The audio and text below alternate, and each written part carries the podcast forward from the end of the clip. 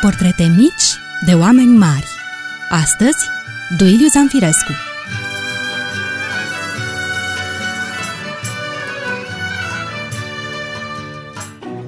Bun găsit, dragi prieteni! Astăzi vrem să vă propunem un joc nou. Se numește Jocul de a Descendența. Ce înseamnă descendență? Vedeți voi, noi ne tragem din părinții noștri. Părinții noștri se trag din părinții lor, adică din bunicii noștri. Bunicii noștri din părinții lor, adică din străbunicii noștri. Străbunicii au avut și ei părinți și tot așa. Așadar, noi putem spune că suntem descendenți din stră, stră, stră bunicii noștri. Asta dacă știm cine erau ei. Dacă luați un creion și o foaie mare de hârtie, puteți porni să vă explorați descendența. Cum?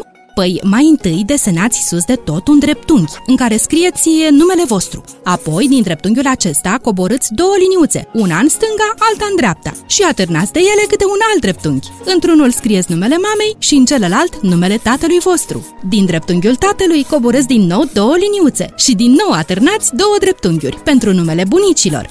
Unchii și mătușile au și ei căsuțele lor pe aceeași linie cu mama și cu tata. Și de asemenea, și ei au descendenți în aceeași linie cu voi, adică verișorii voștri. Pe la străbunici sau pe la stră-străbunici, unde începeți să vă încurcați, mergeți cu hârtia și creionul la cei mai în vârstă din familia voastră.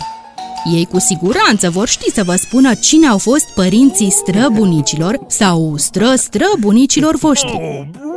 La sfârșit veți avea un tablou minunat de familie care va arăta ca un arbore. Chiar așa se și numește, arbore genealogic. Pentru că străbunicii și stră-străbunicii noștri arată ca niște rădăcini adânci și puternice din care am răsărit noi, rod al familiei, al neamului nostru. De ce am început povestirea noastră despre scriitorul Duiliu Zanfirescu cu jocul de a descendența? Pentru că Duiliu Zanfirescu era un om atât de dornic să aibă rădăcini nobile, încât și-a inventat un arbore genealogic care cobora până la împăratul Ioan al IV-lea Lascaris, ultimul împărat bizantin de la Nicea. Duiliu Zanfirescu credea că numele familiei bunicii sale din partea tatălui, Lascăr, din Focșani, care de altfel avea rădăcini grecești, venea nici mai mult, nici mai puțin decât de la numele împăratului de la Nicea. Dar să vedem ce fel de om era Duiliu Zanfirescu. În ziua de 30 octombrie 1858 se naște la Plăinești, astăzi comuna Dumbrăveni, lângă Râmnicu Sărat, județul Vrancea, Duiliu Zanfirescu, primul din cei opt copii ai lui Lascăr și ai sultanei Zanfirescu. Duiliu și-a petrecut întreaga copilărie la Vârteșcoiu, pe dealurile Putnei și în orașul de pe Milcov.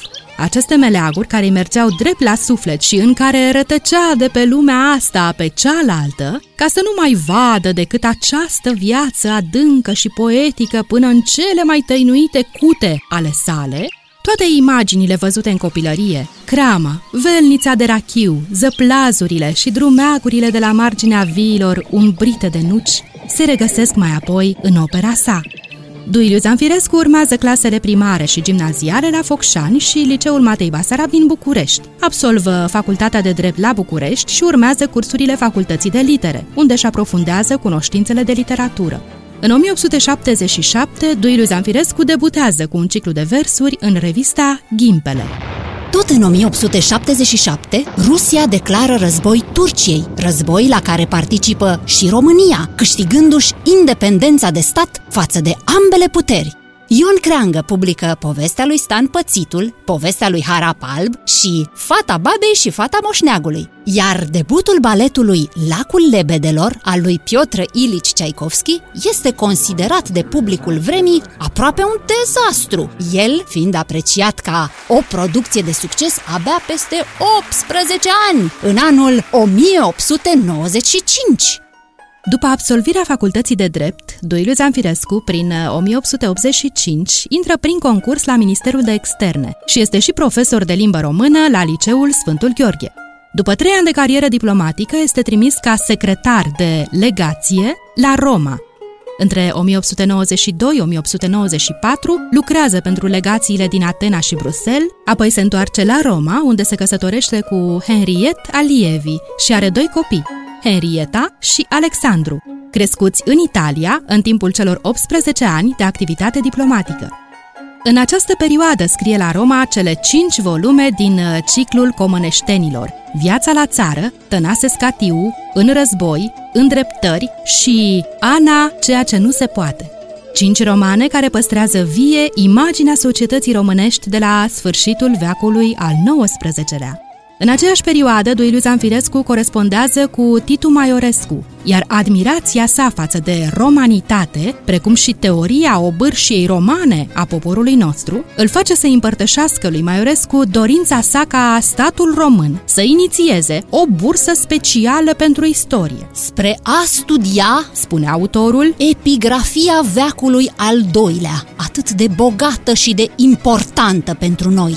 Adăugând că istoria română trebuie studiată la fața locului, adică în Italia, căci e o deosebire imensă între documentul de hârtie și documentul de piatră, spunea el. Tot Duiliu Zanfirescu își dorea ca statul român să aibă o reproducere a columnei lui Traian, dar și reproducerea în gips a busturilor marilor personalități istorice ca Traian, Adrian și alții, pentru că, spunea autorul, au domnit peste noi, ne-au scos din întuneric, ne-au civilizat și ne-au împiedicat de a ne înneca și a ne pierde în marea slavă. E, câte greșeli de istorie nu s-ar îndrepta, adaugă Duiliu Zanfirescu, care trăia, mai ales în primii ani ai carierei sale diplomatice, starea de grație a intelectualului marcat afectiv de una dintre cele mai importante culturi ale lumii, cea a Imperiului Roman.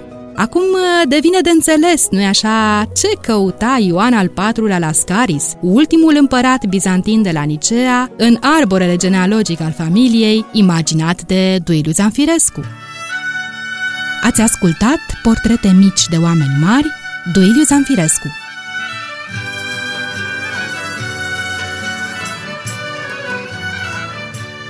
Au adunat toate acestea privind prin sufletul timpului cu dragoste și bucurie ale voastre prietene Lelia și Dana. Și de v-a plăcut, vă așteptăm din nou cu o altă poveste mică despre un om mare. Să trăiți frumos!